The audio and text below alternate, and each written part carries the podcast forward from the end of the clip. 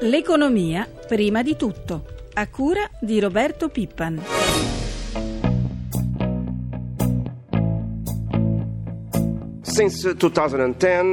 Dal 2010 molti governi di paesi della zona euro hanno intrapreso la via del consolidamento dei conti pubblici. Il risultato è stato un significativo calo dei deficit e il risanamento fiscale è stato particolarmente forte nei paesi che erano sotto la pressione dei mercati finanziari. Strong in countries under market pressure.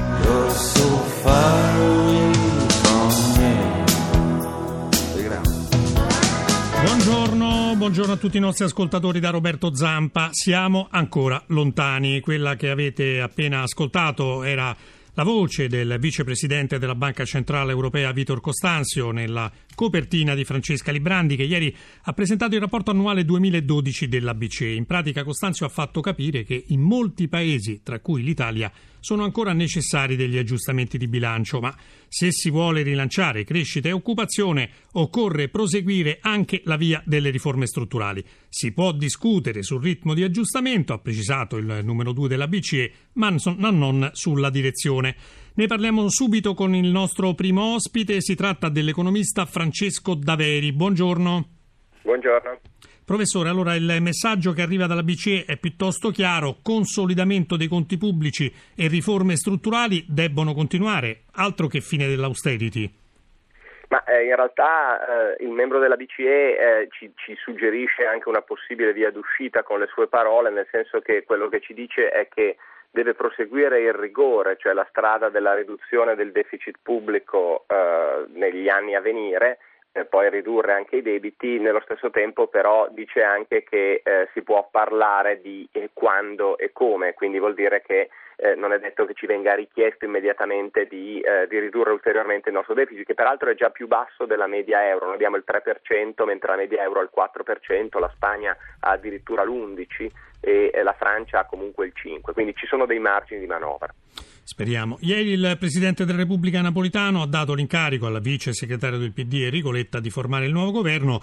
Letta ha detto di voler puntare su misure contro la povertà, per il lavoro e per i giovani. È la strada giusta secondo lei? Ecco, quale dovrebbe essere l'agenda economica del prossimo governo? Certamente eh, occorre, mi sembra che siano i, i punti giusti in alto eh, nell'agenda assieme a quello di, della, della, legge elettorale che credo che sia un altro punto eh, irrinunciabile. Stando però sull'economia eh, molto dipenderà appunto da quanto stringenti saranno i vincoli di bilancio eh, che ci vengono in, un po' imposti dall'Europa e un po' che ci siamo autoimposti noi con l'eccessivo accumulo di debito pubblico eh, che abbiamo, abbiamo, avuto dal passato. Rimane il fatto che al momento i nostri conti si basano sulla presenza di una tassa ehm, che è stata ehm, molto discussa e che tuttora è considerata una, un peso insopportabile, che è quella che è l'IMU e che eh, inoltre l'equilibrio dei conti così come è basato eh, su, sui numeri che abbiamo adesso si basa anche sul fatto che eh, l'IVA aumenti dal 1 luglio 2012 e quello porterebbe altri 2 miliardi di euro. Quindi la, la, sfida più importante è cercare di capire se si può ammorbidire questi aumenti di tasse o credo opportunamente con riduzioni di spesa pubblica che per ora sono visti troppo poco. Oh, Letta ha annunciato anche che chiederà all'Unione Europea di cambiare quelle politiche troppo attente all'austerità che non sono più sufficienti secondo lei avrà successo? Beh, credo che eh, ci sia un, un, uh, un, potenziale fronte in Europa che va uh, un po' in questa direzione, perché quando si legge che anche l'Olanda Uh, che è un paese assolutamente vicino alla Germania in tutti i sensi, non solo geograficamente ma anche dal punto di vista degli orientamenti della politica economica. Anche l'Olanda ha, ha più del 4% di rapporto deficit sul PIL, ecco si capisce che eh, probabilmente eh, non sarà solo l'Italia a chiedere questo ammorbidimento. L'importante è che Letta non si presenti con il carniere vuoto dal punto di vista delle riforme, cioè io credo che sicuramente l'Europa eh, sarà più sensibile alle richieste del, de, dell'Italia eh, quanto più sarà in grado l'Italia di, di, offrire un quadro coerente che assomiglia a quello che si diceva prima, cioè continuazione di un rigore eh, ma eh, ammorbidendo l'austerità vuol dire pensare al medio periodo, vuol dire pensare a una continuazione di una strada che però non deve implicare eh, una uh, cieca uh, austerità che invece tenderebbe a uccidere l'economia anziché a farla ripartire. No, secondo gli analisti finanziari la BCE si preparerebbe a tagliare i tassi di interesse europei. quindi il tasso di riferimento scenderebbe dallo 0,75% attuale allo 0,50%. È una manovra che potrebbe ridare fiato all'economia europea, secondo lei? Ma credo che si vada in questa direzione, nel senso che se non altro perché anche la Germania sta rallentando, quindi a questo punto l'Europa è un po' meno divisa in due dal punto di vista della performance economica eh, delle, varie, delle, varie, economie che ne fanno parte. Fanno tutti male, eh, ridurre il costo del credito diventa conveniente per tutti e quindi ci sarà meno resistenza al, da parte della Bundesbank prima di tutto ad andare in questa direzione. Questo non aiuterà necessariamente, non è la, la, la misura eh, che, che, risolve perché al momento comunque i tassi sono già molto bassi. Il problema è che il credito non arriva alle aziende e non arriva alle aziende perché le banche hanno i loro eh, conti che sono in cattive condizioni a causa dell'aumento delle sofferenze bancarie. Quindi occorrerà che anche i singoli stati e magari anche la BCE facciano qualcosa in quest'area.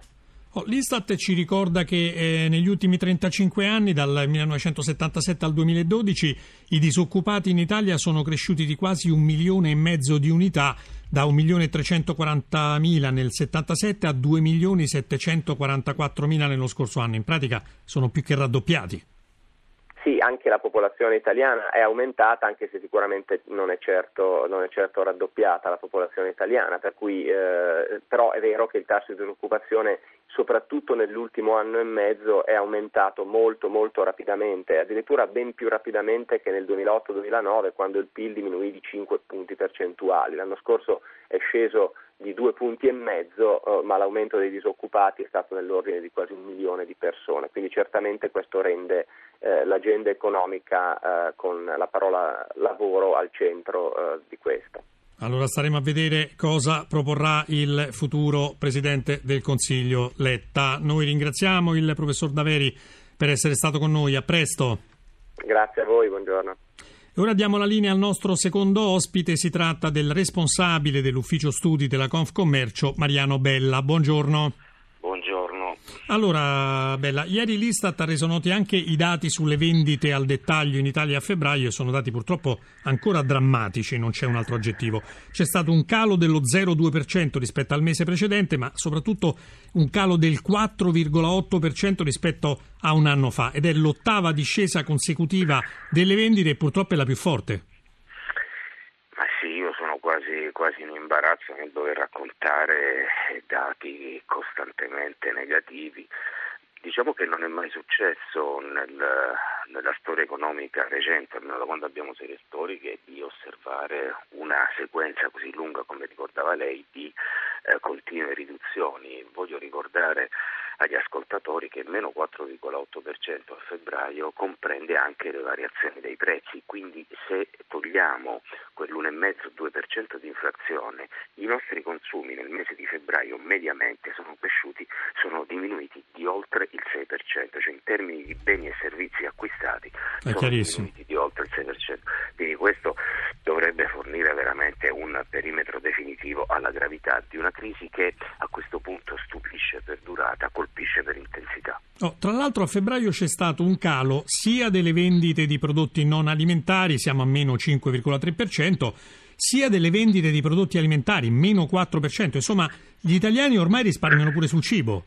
Ma, ma per forza, purtroppo eh, con le riduzioni di reddito disponibile a causa dell'incremento della pressione fiscale, cioè abbiamo meno soldi in tasca, è difficile poter scegliere cosa non tagliare e quindi ormai la crisi si è estesa, la crisi dei consumi si è estesa a tutti i settori merceologici. Devo anche ricordare eh, anche se appunto è abbastanza noioso eh, raccontare sempre delle cose molto negative, ma insomma devo correttamente ricordare che tra il 2007 e il 2012, quindi lasciando perdere questi ultimi due bruttissimi mesi del 2013, abbiamo una perdita di circa il 10% in termini di eh, spesa reale per alimentazione, cioè 12 miliardi in meno nel giro di 5 anni. E le persone stanno stringendo la cinghia anche sui consumi di base, cioè c'è una riduzione sia in termini di quantità ma anche una revisione verso il basso della qualità. Della qualità. Oh, tra l'altro un'altra tradizione consolidata che si sta sfatando, bella prima diminuivano solo le vendite nei piccoli negozi, ora anche nei grandi magazzini. No, a febbraio le imprese operanti su piccole superfici hanno perso il 6%, mentre la grande distribuzione se l'è cavata, naturalmente si fa per dire, con un meno 3,5%. Sì, diceva correttamente lei, si fa per dire, perché ormai segni meno ci sono su qualsiasi form- formato, formula distributiva, voglio addirittura sottolineare che anche i discount alimentari che fino a qualche mese fa, diciamo fino a novembre 2012, tutto sommato avevano fatto segnare delle eh, variazioni di fatturato eh, positive, ecco da alcuni mesi hanno un segno meno. Hanno un segno meno Un'ultima rapida loro. domanda, Bella. Ecco, tra l'altro è sempre più vicino questo incubo eh, del possibile aumento dell'IVA dal 21 al 22% dal prossimo primo luglio. Eh, questo sarebbe, sarebbe, devastante. Allora a questo punto io mm, dico anche che appunto, il prossimo governo dovrebbe cestinare definitivamente questo aumento dell'IVA. Se guardo il DEF, il documento di economia e finanza, però sono molto pessimista perché credo che ancora interlocutori istituzionali importanti sottovalutino la gravità della crisi. Nel DEF c'è scritto che sì, la situazione è brutta, ma tutto sommato abbiamo raggiunto il pareggio di bilancio, eh, ci sono nuove tasse per i prossimi cinque anni. Io credo che quel DEF tracci un pericoloso percorso di ulteriore forte, forte recessione. I politici e le istituzioni debbono riconoscere con lucidità la gravità eccezionale di una crisi che si sta trasformando da economica in sociale. Incrociamo le dita, ringraziamo Mariano Bella, responsabile dell'ufficio studi della Confcommercio. Una buona giornata. Buona giornata. In Italia solo il 25% della spesa pubblica è destinato a servizi a supporto della famiglia. Tradotto in soldoni fanno 1.800 euro pro capite, che sembrano molti, ma invece sono pochi se paragonati ai 3.100 della Francia e ai 2.500 della Germania. Con i tagli al welfare in tempo di crisi i servizi sono sempre meno e le aziende tentano eh, di supplire quando possono, ovviamente. Se ne, tra l'altro ne traggono anche un vantaggio non solo economico. Amalia Carosi. Il 93% dei lavoratori vorrebbe da parte delle aziende dove sono impiegati maggiore sostegno nel reggere il peso della famiglia. Lo dice uno studio McKinsey realizzato per Valore D che pone in cima alle richieste la cura degli anziani e gli asili nido. Per molte donne infatti l'arrivo di un figlio coincide con l'abbandono del lavoro. Addirittura secondo l'Istat dopo la seconda nascita il 60% delle lavoratrici lascia il lavoro come spiega il ministro dello sviluppo economico Corrado Passera. Molto spesso c'è l'impossibilità possibilità a ritornare nel campo del lavoro proprio perché mancano taluni servizi che permettono alla donna di farlo. Abbiamo citato l'esempio dei 400 asili nido che abbiamo creato negli anni scorsi nella mia vita precedente. Tra le finalità di questo progetto c'era proprio quello del poter fare in modo che le donne dopo il primo o il secondo figlio siano in condizione di tornare al proprio posto di lavoro. Per tornare anche le aziende devono organizzarsi per seguire le donne nel loro sviluppo professionale e in questi momenti di passaggio difficili. Lo studio di Valore D conferma che un sistema di welfare aziendale comporti per l'impresa che ci investe un ritorno economico maggiore fino al 70% rispetto al costo sostenuto, ma ci sono anche altri vantaggi, come spiega Alessandra Perrazzelli, presidente di Valore D. Maggiore benessere al lavoro, maggior numero di persone che rimangono in quel lavoro, minore assenteismo e anche minore malattia. Sono tutti quanti degli elementi fondamentali e maggiore proprio tenuta dell'azienda da un punto di vista delle persone persone. Sono temi fondamentali per ogni azienda in questo momento perché gli elementi di crescita, il raggiungimento del profitto che crea lavoro deve essere sostenibile e questa è la prima sostenibilità, quella delle persone che nelle aziende lavorano e che devono dare il meglio di sé. Concretamente lo studio calcola che nei casi in cui le imprese ospitano asili nido aziendali, le assenze per maternità si riducono di 1,6 mesi, pari a 1200 euro di minori costi per dipendente. Le assenze scendono del 15% invece in caso di fornitura di assistenza agli anziani e i dipendenti sono disponibili a lavorare mezz'ora in più al giorno. Chiudiamo come al solito con il collegamento con la nostra redazione di Milano per i mercati finanziari. Sabrina Manfroi, come vanno le borse asiatiche stamane?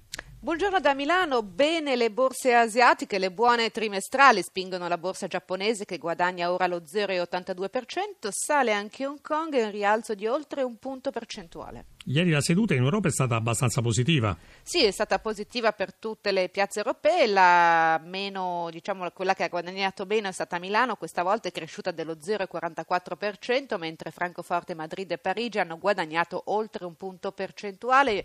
Debole invece Wall Street nella notte, il Dow Jones ha perso lo 0,30%, piatto il Nasdaq. Come sono ora le previsioni per l'apertura nel vecchio continente? Ma al momento sono contrastate, bisogna dire che eh, Milano è vista in negativo. Facciamo il punto su euro e spread. L'euro è stabile, poco sopra quota 1,30, è risalito ieri sera e resta 1,30,40 sul dollaro. Lo spread è sceso a 276 punti base. Ehm, in realtà ieri è risalito, ma eh, si trova sotto comunque la cosiddetta soglia a monte, 276 punti. I rendimenti dei decennali sono al 3,99%. Un grazie anche a Sabrina Manfroi per ulteriori informazioni finanziarie. Vi ricordo la rubrica Questione di borsa in onda subito dopo il GR1 delle 10. Per fare domande ai nostri esperti occorre chiamare il numero verde 800 555 941 tra le 8.30 e le 9. La nostra rubrica economica finisce qui. Ringraziamo Paola De Benedictis per l'assistenza al programma. La linea di nuovo a prima di tutto una buona giornata da Roberto Zampa.